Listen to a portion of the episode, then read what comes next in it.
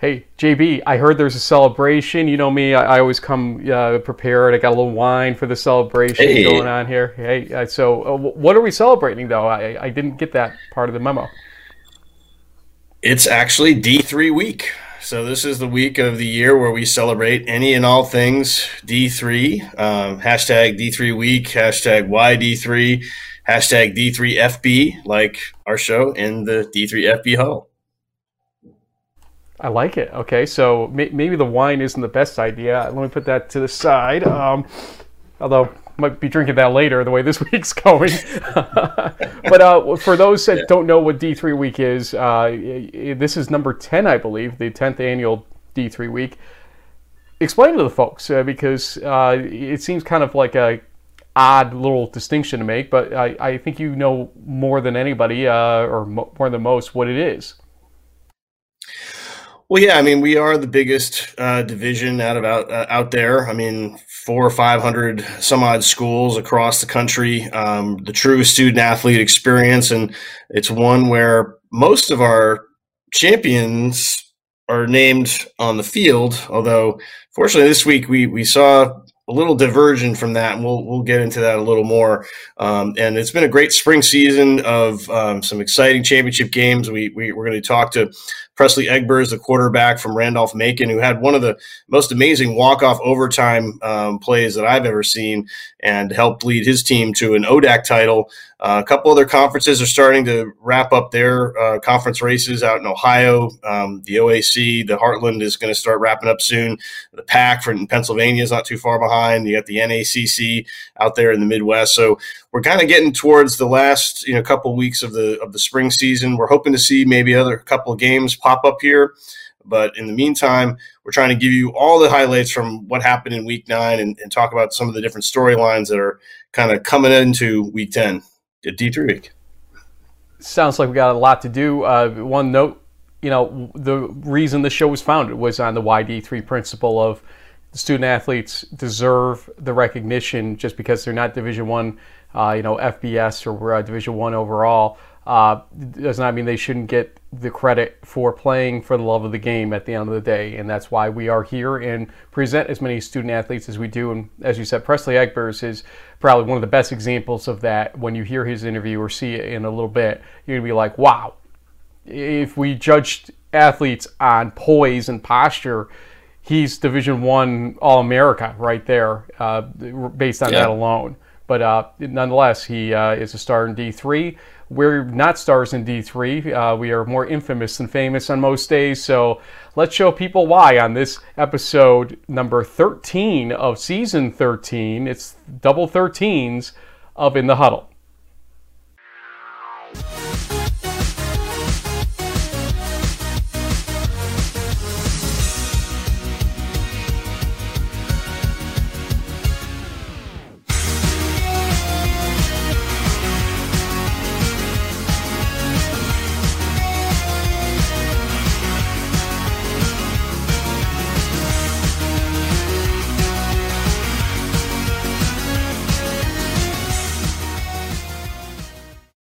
Okay, so a little housekeeping at the front of the show. Uh, we had intended on bringing a uh, an interview uh, with Coach Khayat of uh, Brevard uh, on this show.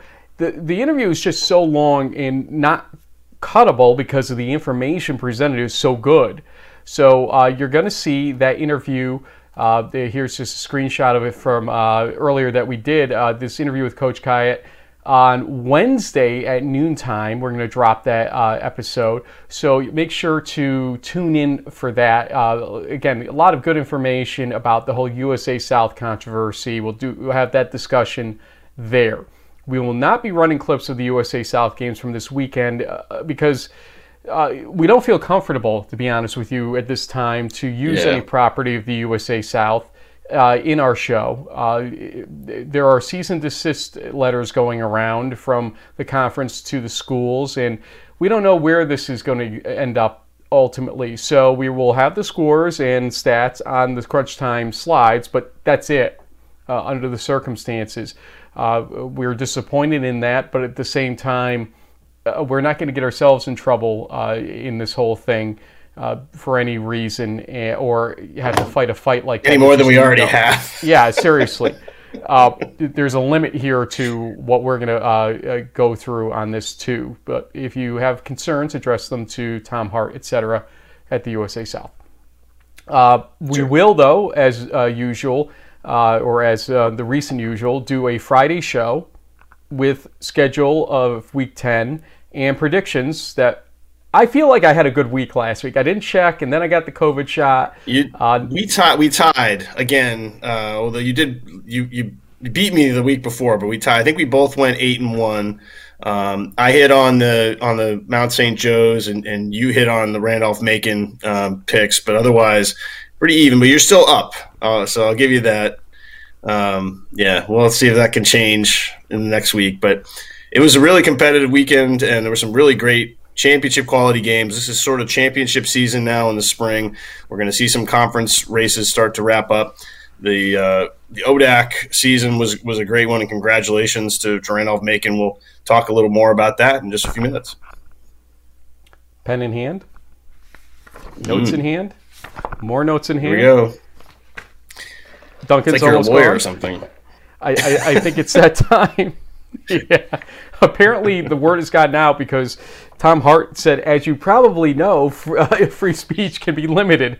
I, uh, I'm guessing he's thinking because I'm a lawyer. Uh, you know? Maybe. Yes, yes, I am. But th- there are certain aspects of the law I try to avoid. Uh, family law is one of them, so please don't call me on that. Uh, traffic court's another. Don't call me on that. And Yeah. constitutional law, uh, I mean, that can be a real No lot thanks. of fun for those out there. Let's go to football. It's time for crunch time for week number nine.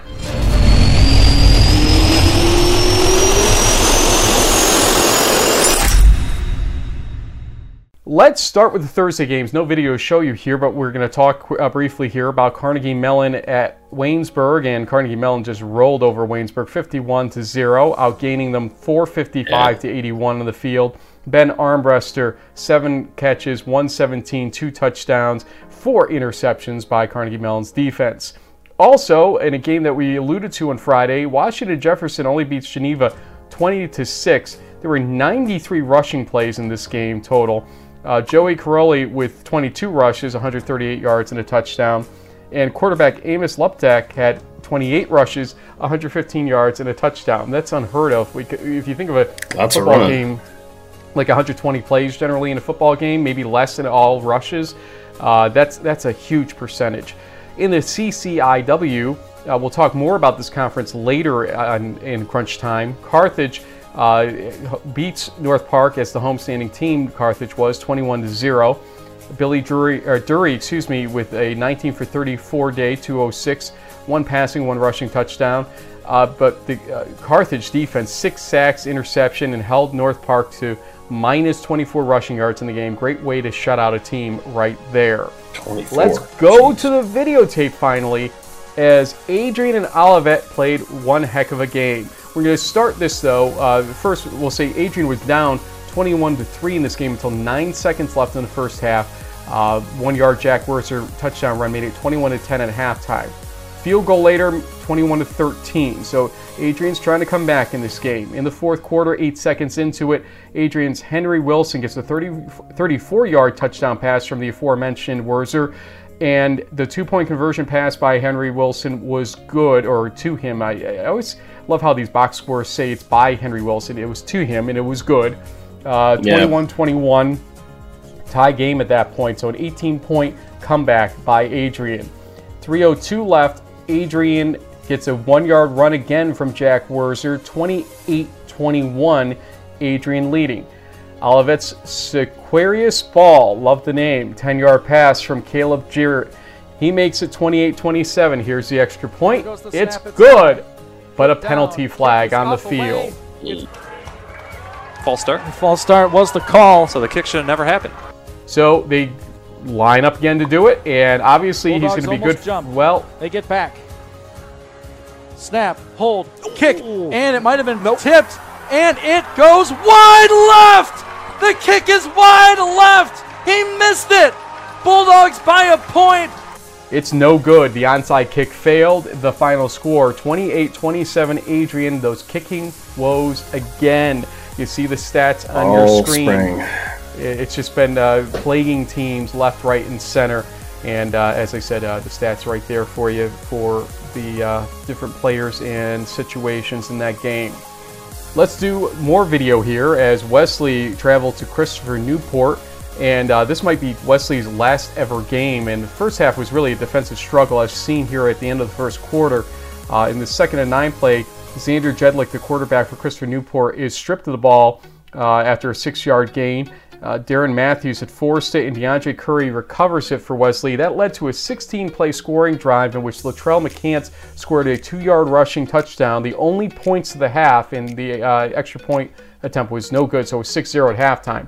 In the third quarter, Wesley took control midway through the third quarter uh, as Latrell McCants, again from 10 yards out, gets the touchdown, makes it 14 to 0 Wesley. They were in control. Final score 23 to 7 Wesley. McCants with 16 rushes, 91 yards, and those two touchdowns that we talked about.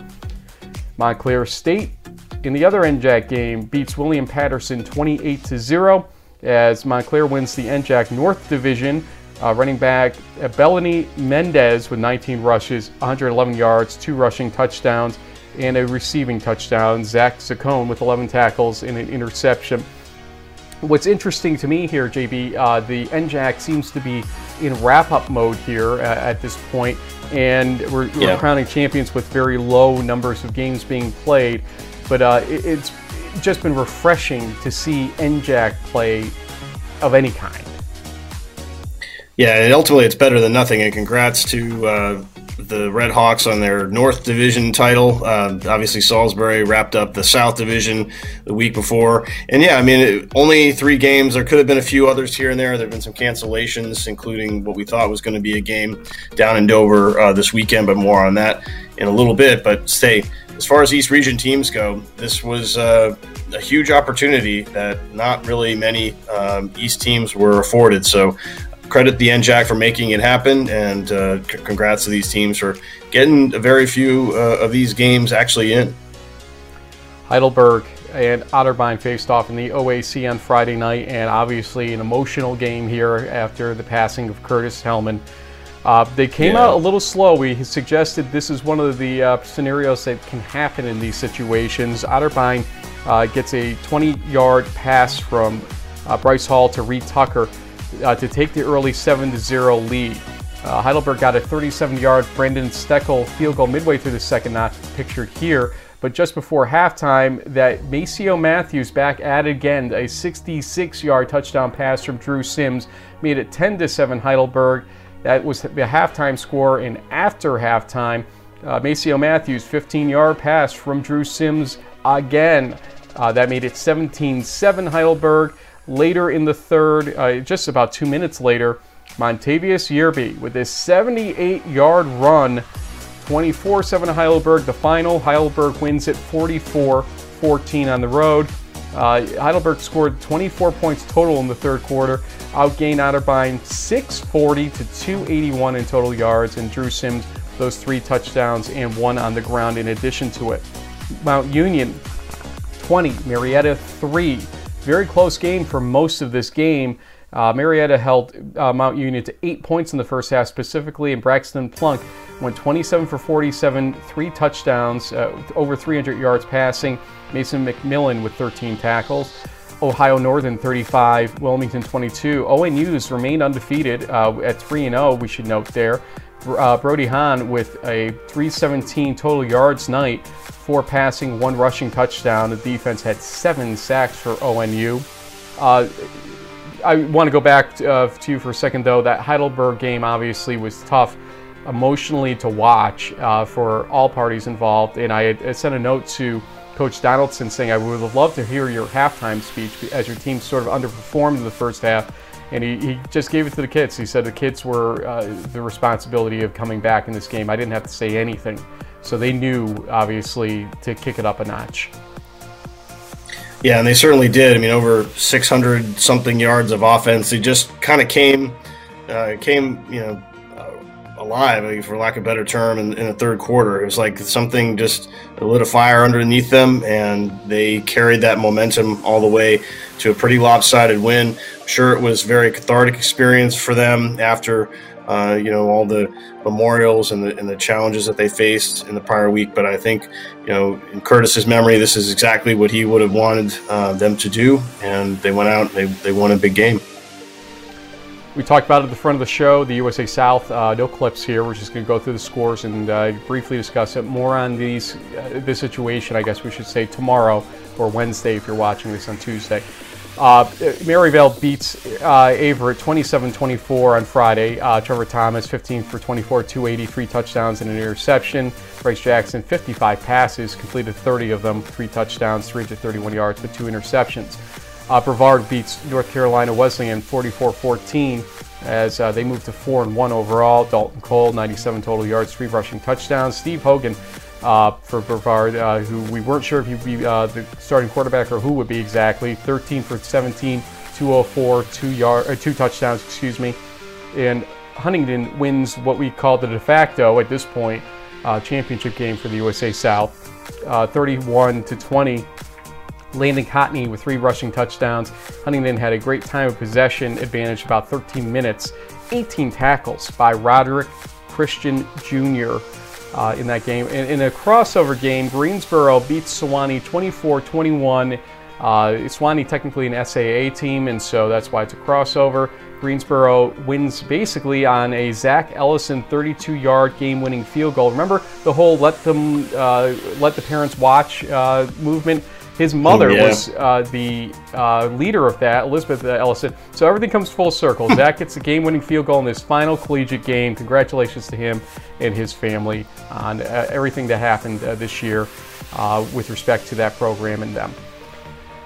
Let's talk about uh, the Presley Egbers moment. but first, before we get to that moment, we have to tell you about the lead up to it in the ODAC Championship as Emory and Henry traveled to Randolph Macon.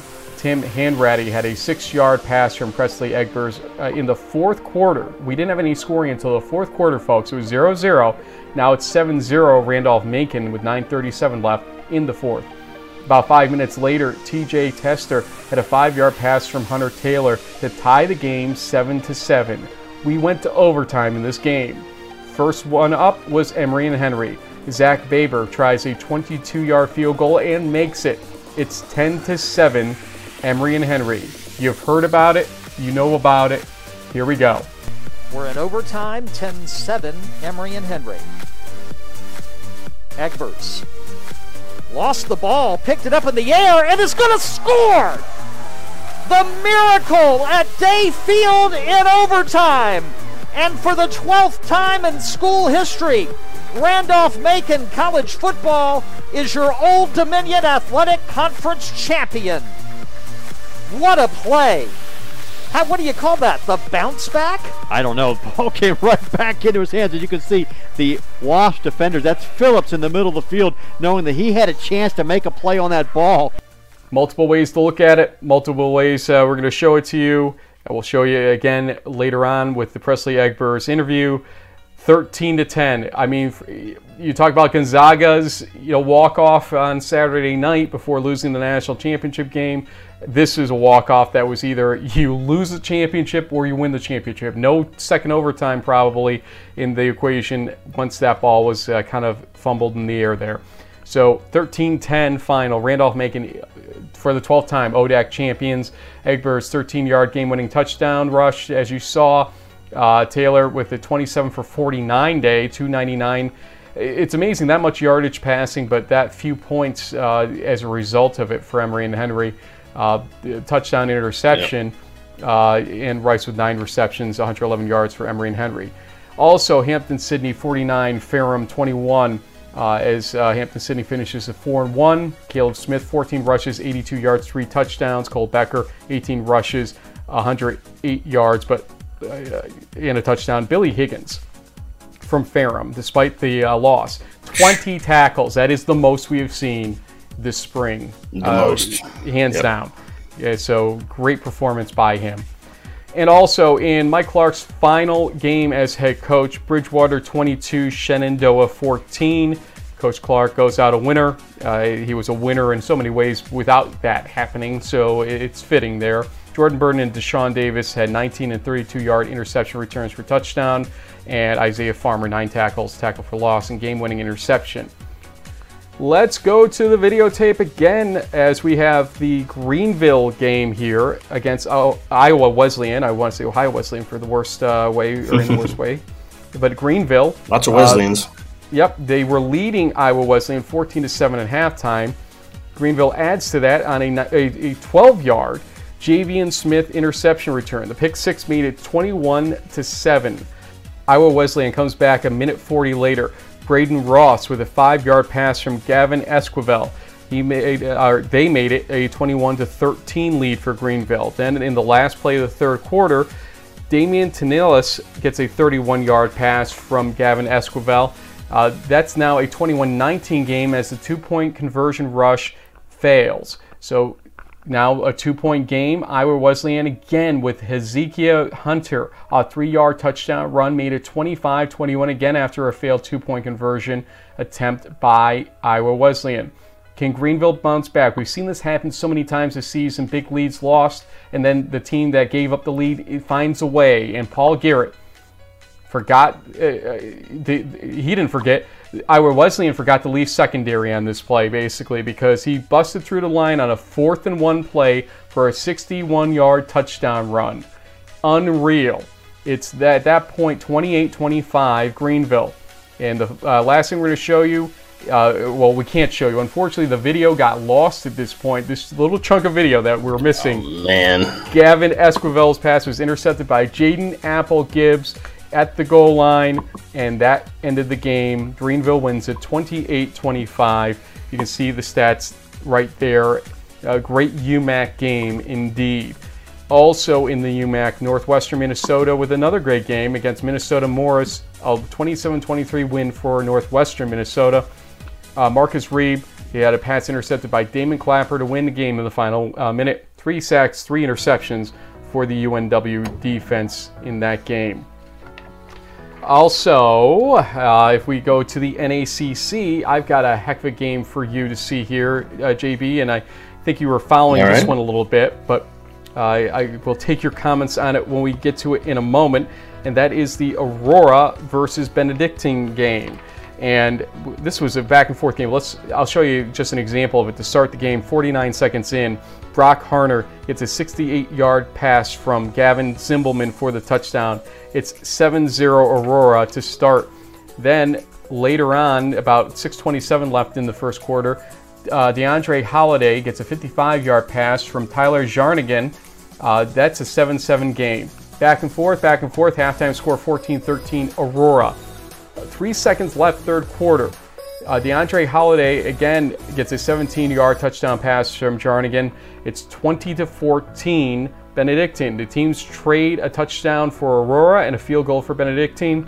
And then in the fourth quarter, halfway through, Alex Lopez, a nine-yard touchdown pass from Jarnigan, makes it 30 to 21 Benedictine. So now it's a nine-point game. This is pretty much over, right?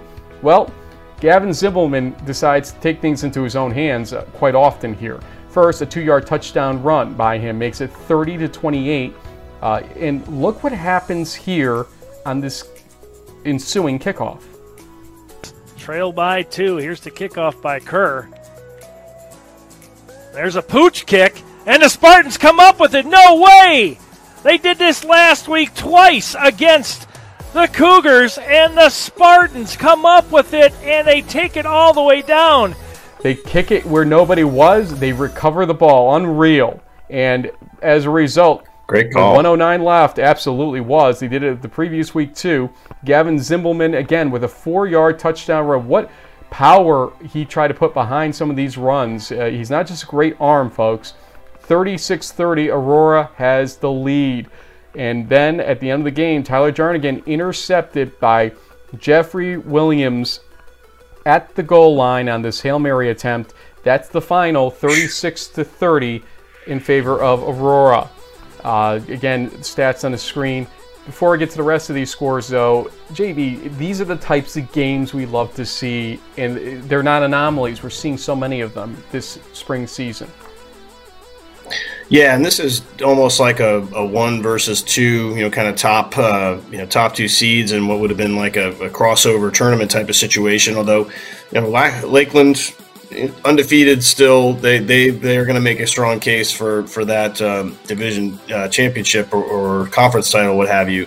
But yeah, I mean, Zimbelman's arm kind of gave him a little trouble with the you know through three picks, had to kind of adjust his game and you know kind of use that big offensive line to help him get in the end zone on some rush, rushing plays for a change. But I'm sure he'll rebound. It's certainly one of those things that you know not everyone has you know their best days, but he he uh, still able to get the job done and get his team a win. Also in the NACC, Eureka 26, Concordia Chicago 3 as three, test, uh, three passing touchdowns by Eureka's Nathan Gerard uh, in that game in a 55 yard pick six for Jack Arnett. Lakeland 62, Wisconsin Lutheran 14. I think Lakeland uh, remains perfect at 3 0 if uh, memory serves here, and uh, mm-hmm. I'm confirming it on my screen here too. Uh, Charlotte's yep. Nunnery with the uh, four touchdown day, uh, plus a rushing touchdown on top of the four passing touchdowns for him. Uh, we see Rockford in the NACC, uh, 20 to 14 win over Concordia, Wisconsin. Concordia tried to come back in this game for a second straight week, but they failed on this one as Rockford led 20 to nothing at the half. Uh, Concordia's quarterback, though, James Lynn, had 60 passing attempts in that game. So you can see where the uh, offensive strategy was there, especially as they fell back in that yeah. game. In the ARC, Central beat Simpson 49 to 14 as Central outgained Simpson 495 to 319 in total yards. Blaine Hawkins with a 21 for 27 day, 193, four touchdowns, two interceptions. Loras 45, Luther 21 as Loras moves to 2 0. Loras trailed 21 to 14 with 13-18 in the third quarter. Uh, scored 31 an- unanswered points. Parker Kaiser with 26 rushes, 104 yards in that game. Final page. Here we go in the Heartland. Rose-Hulman 34, Franklin 14 as Rose-Hulman moves to 3 and 1 in the battle of one loss teams prior to this game. Uh, their defense had three interceptions and four sacks. Shane Welshins 33 rushes, 159 and a touchdown. A pick six as well by Michael Stevens for Rose-Hulman. Defiance 42, Anderson 19. Defiance outgained Anderson 523 to 324 in yardage. And uh, Navarius Williams and Tyshawn Freeman combined for Defiance with 34 rushes, 240 yards, and four touchdowns in the ground. Mount St. Joseph 47, Bluffton 21. Interesting, Bluffton just can't get it back together again. It seems like I think that's three in a row for them that they've lost now. Josh Taylor for Mount St. Joseph uh, with 227 yards passing, 183 rushing, six total touchdowns on the day. Back to the videotape. You want overtime? We got overtime for you. A lot of it. Here it goes. yeah. Millikin at Augustana. The game ended as 14 to 14. We uh, go straight to overtime one. Augustana starts overtime one with the ball. Alec Jacobs gets a 10 yard touchdown run. It's a 21 14 game.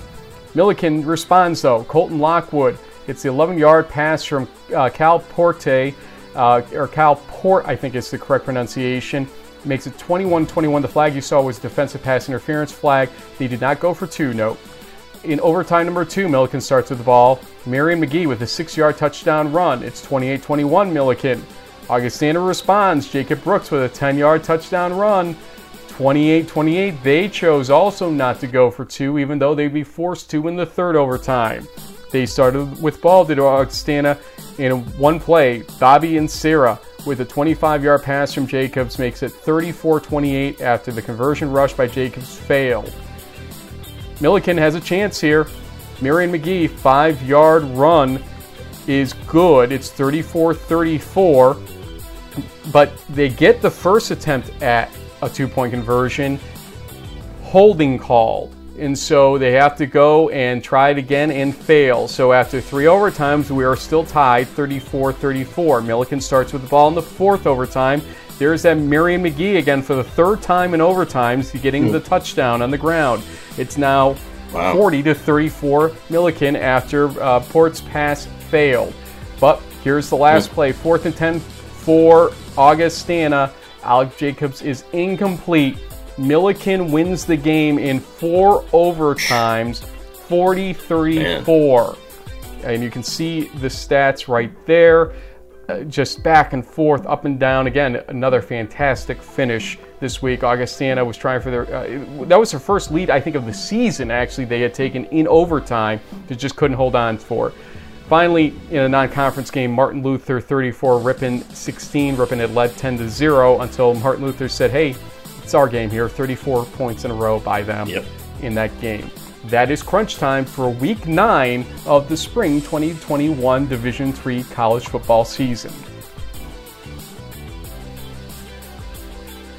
Okay, buddy. Uh, plenty of video clips there, uh, but uh, luckily the time shrinks a little bit as we lose some games here, and we're going to lose some more over the next two weeks. Uh, not from just Yeah. cancellations, but just schedule shrinkage, as uh, conferences you pointed out earlier are going into the clubhouse basically now. Uh, we'll see a couple, or I, I, maybe just one USA South game involving uh, Brevard Sewanee essentially coming up, uh, but not much else there. Uh, it's going to kind of be the UMAC um, Midwest Conference show coming up once we get about two to three weeks out from where we are right now, and championships get handed Yeah. out elsewhere.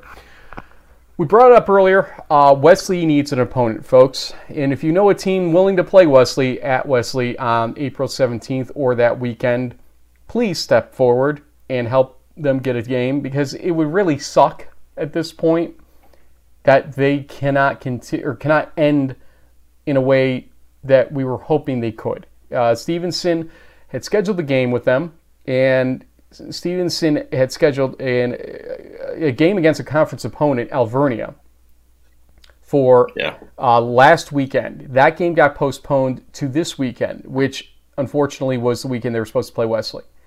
So, okay, you just bumped that game, right, to the next week. No, because there was a Susquehanna game scheduled by Stevenson for the following weekend, the weekend of the 17th. So, if that game does play, then Wesley loses their opponent and loses their final home game and final game, period. Um, they'll play an inter squad Yeah. scrimmage, I guess, in uh, the alternative, but that would not be the way people would want to go out, obviously.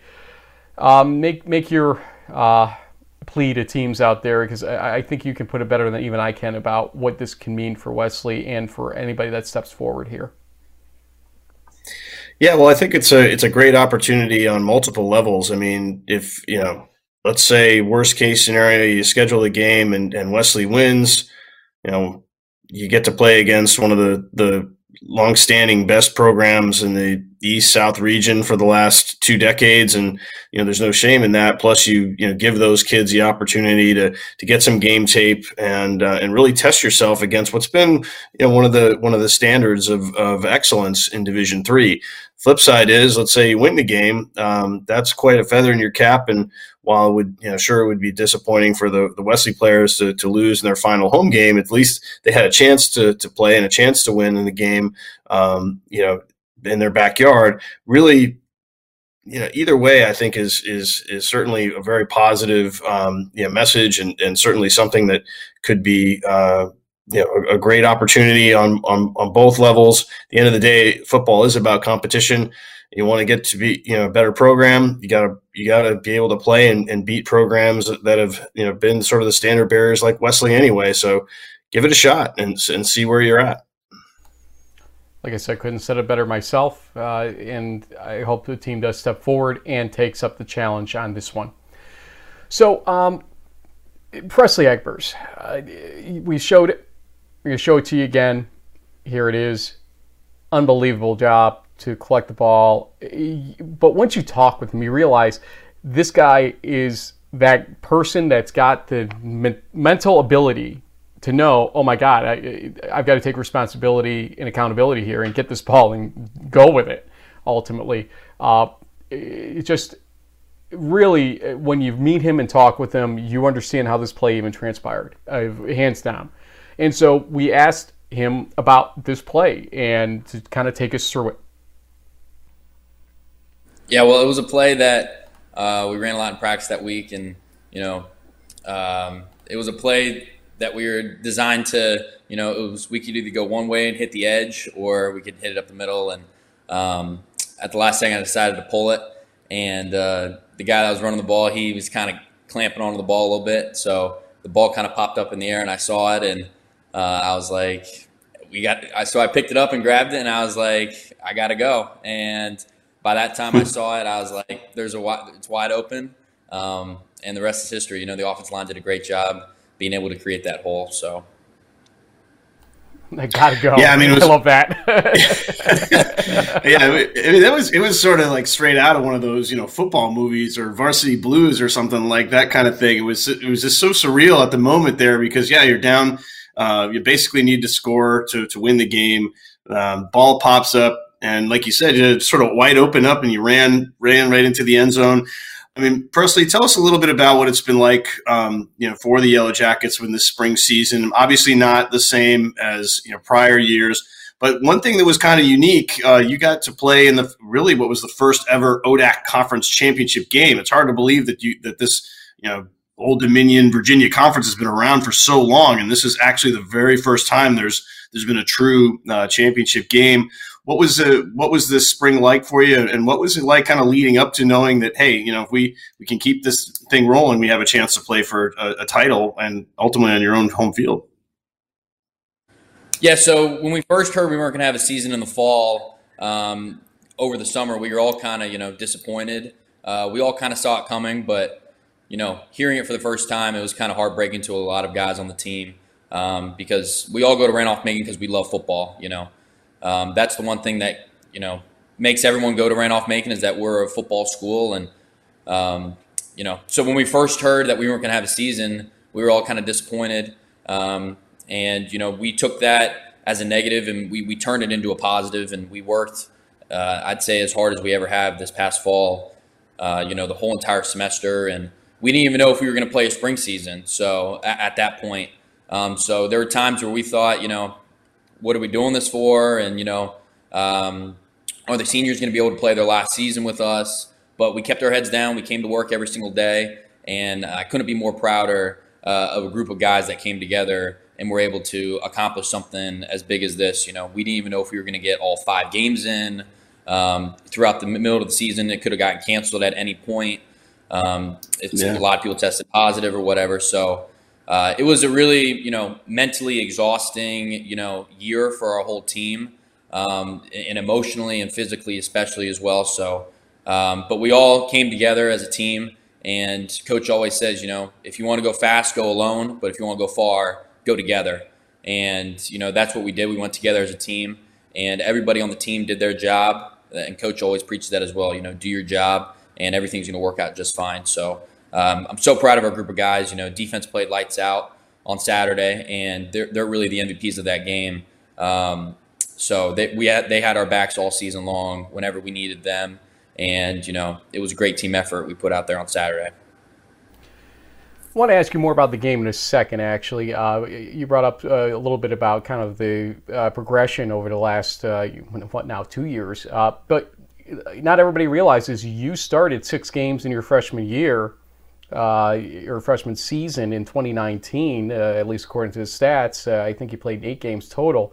And to have that happen, it takes a level of confidence in a quarterback, uh, especially in the ODAC, that is unique.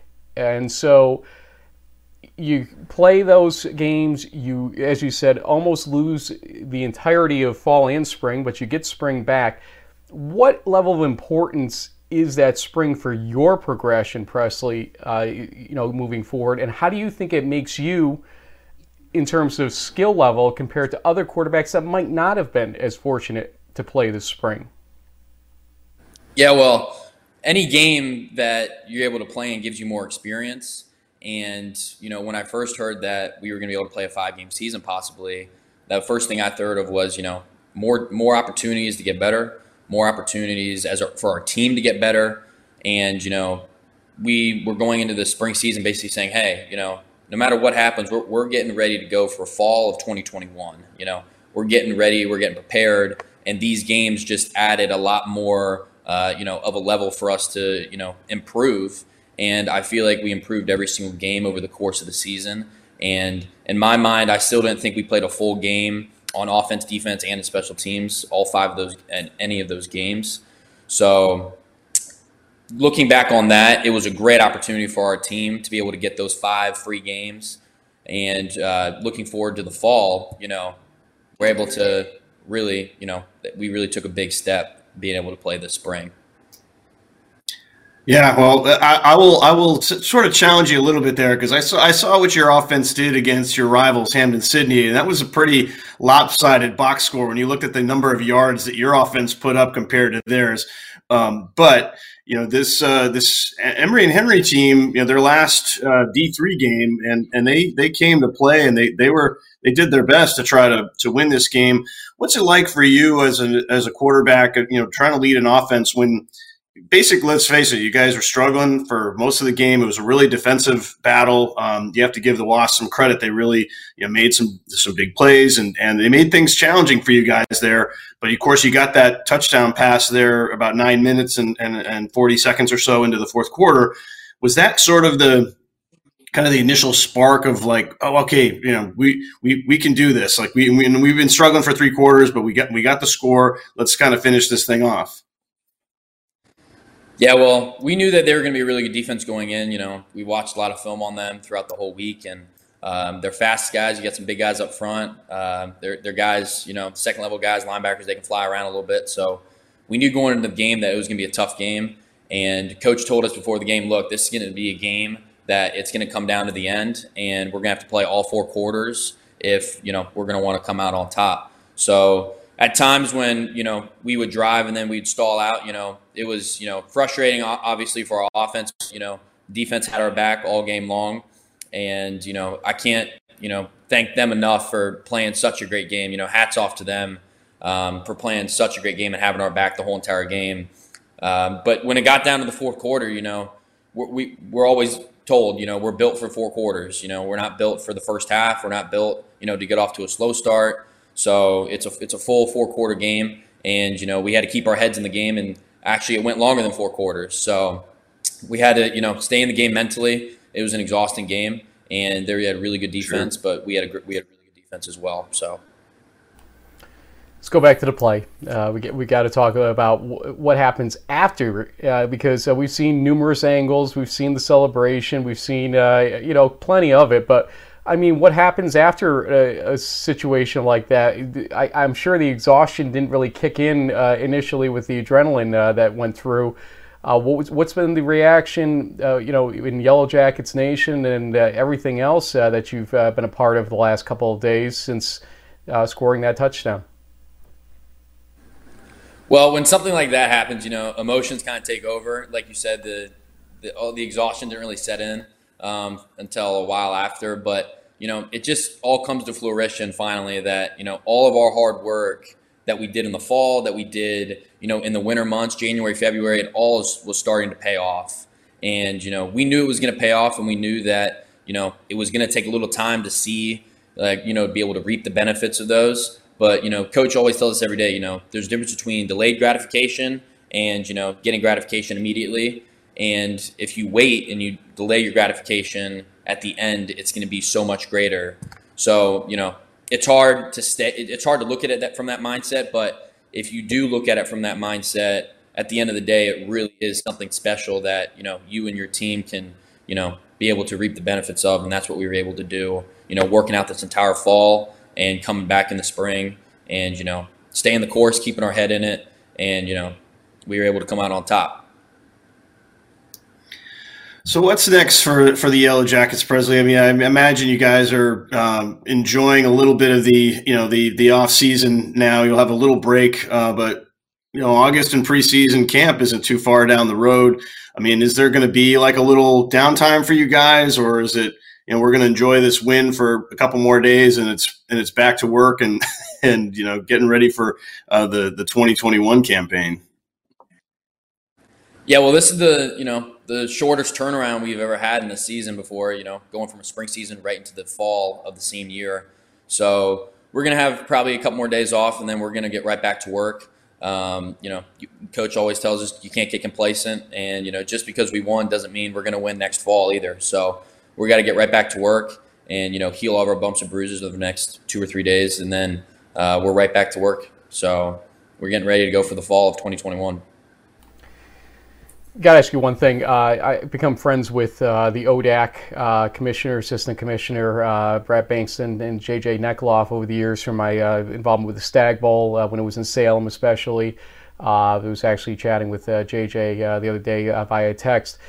The, the job they've done in just, or not just football, but in all the sports seems to be second to none. We've seen some real problem children uh, conferences out there, not naming names, uh, but uh, your conference seemed to go, you know, lights out, uh, completely okay. And I mean, between the web streams uh, that were quality and Friday night action, and like you said, most of the games got played, everything else. Uh, what do you have to say to the ODAC and to Randolph Macon itself for uh, you know the administration buying into this and going forward with it? Because not all ODAC schools did so. Yeah, well, first off, the ODAC does a great job and be able to, you know, like you said, be able to put all these things together. Um, I know it took a lot of hard work. I know it took a lot of, you know, thought to put in. You know, is it going to be worth playing five games, and you know whether it's going to pay off or not, but you know, I know our entire football program at Randolph Macon is so grateful um, for our administration, you know, for able to let us play these games. And they don't know how happy it makes us to be able to go out and practice together. And because, you know, we can't go into each other's rooms, we can't go off campus together, we can't do many things with our teammates. So practice was the only way that we could see each other. And, you know, being able to play a game that you love with your teammates, and that's the only time you get to see them, you can't ask for anything more than that and um, you can't you just we, I can't thank our administration and the school enough for what they were able to let us do this spring. You know, it means so much to our program, and it meant a lot to our our staff and all of our players for all the hard work that we put in. So. I, you know, awesome. I'm listening to you, and everything you've said is like tremendous, uh, and Coach Arruza should be thrilled uh, that you you uh, quote him back uh, quite often. It's just it, it amazes me. You are a sophomore who is more uh, poised than many seniors that we have on this show. Uh, you're going to go far if you keep that up, my friend. Not just on the football field, but elsewhere. What is your major, out of curiosity? I'm a business major with a concentration in finance. Hey JB, so my whole, sign, my whole sign him up. Yeah. Yes, He's, you've got a banker down there. I'm a lawyer and a land developer. You don't want to uh, bother with me. Talk to him. But anyway, uh, we're going to give a chance here, as we do for all of our student athletes, for shout outs, any family, friends, teammates, coaches, significant others, anybody that might be watching. Presley Egbers, the floor is yours. You know, I have so many shout outs to make, but I can just, you know, shout out everyone that's helped, you know, me personally get here and you know, especially at Randolph Macon, our whole coaching staff. You know, I, I can't you know put into words how much they mean to this program and how much of an impact they have on our players. You know, this whole year was really hard for us. It was, you know, probably one of the hardest years that any team has ever, ever had to go through.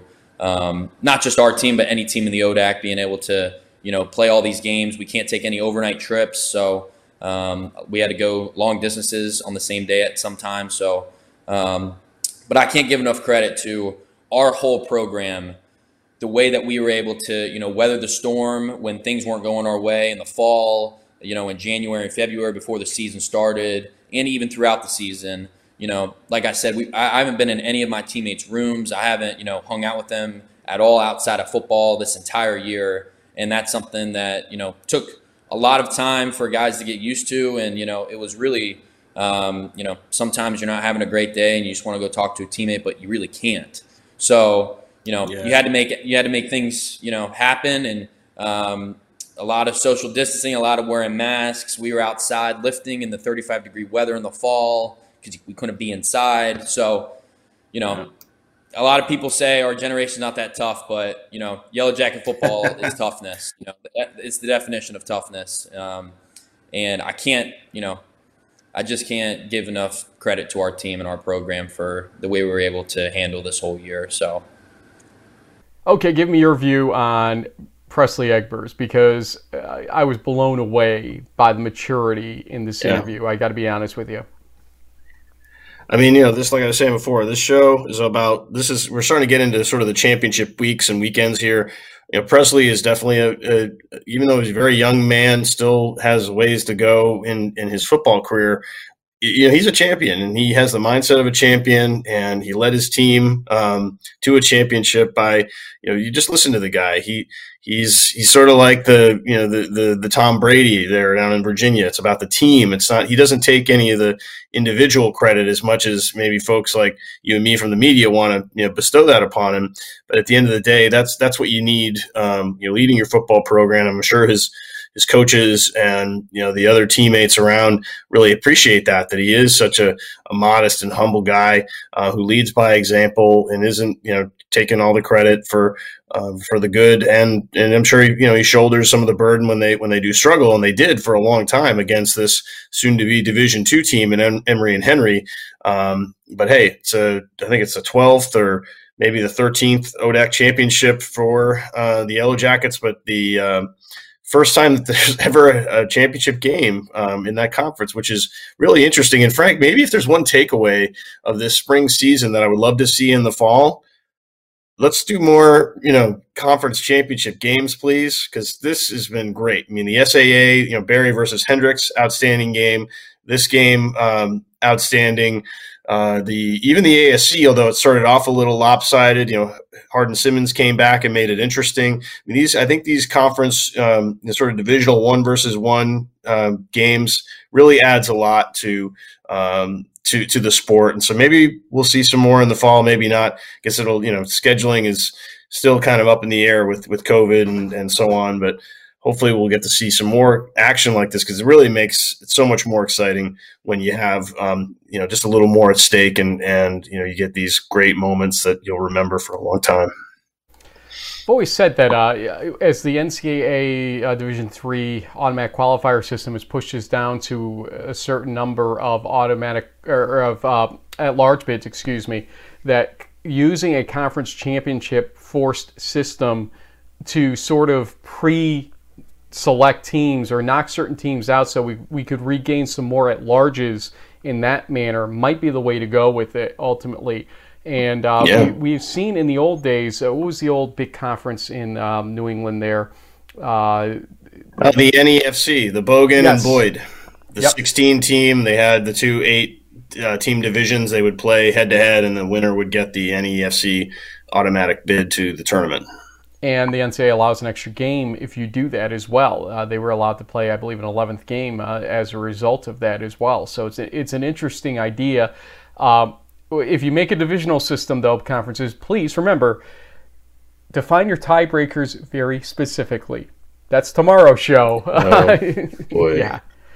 But since this is the YD3 show and we have the best uh, candidate uh, to talk about that, uh, or at least represent that idea in Presley Egbers, we're going to end the show now uh, while we can uh, save some face here and uh, give you, I think, a good representation of the best of Division 3, especially in the football area that we have to offer. So, folks, we'll see you Wednesday and Friday this week. But in the meantime, have a great day.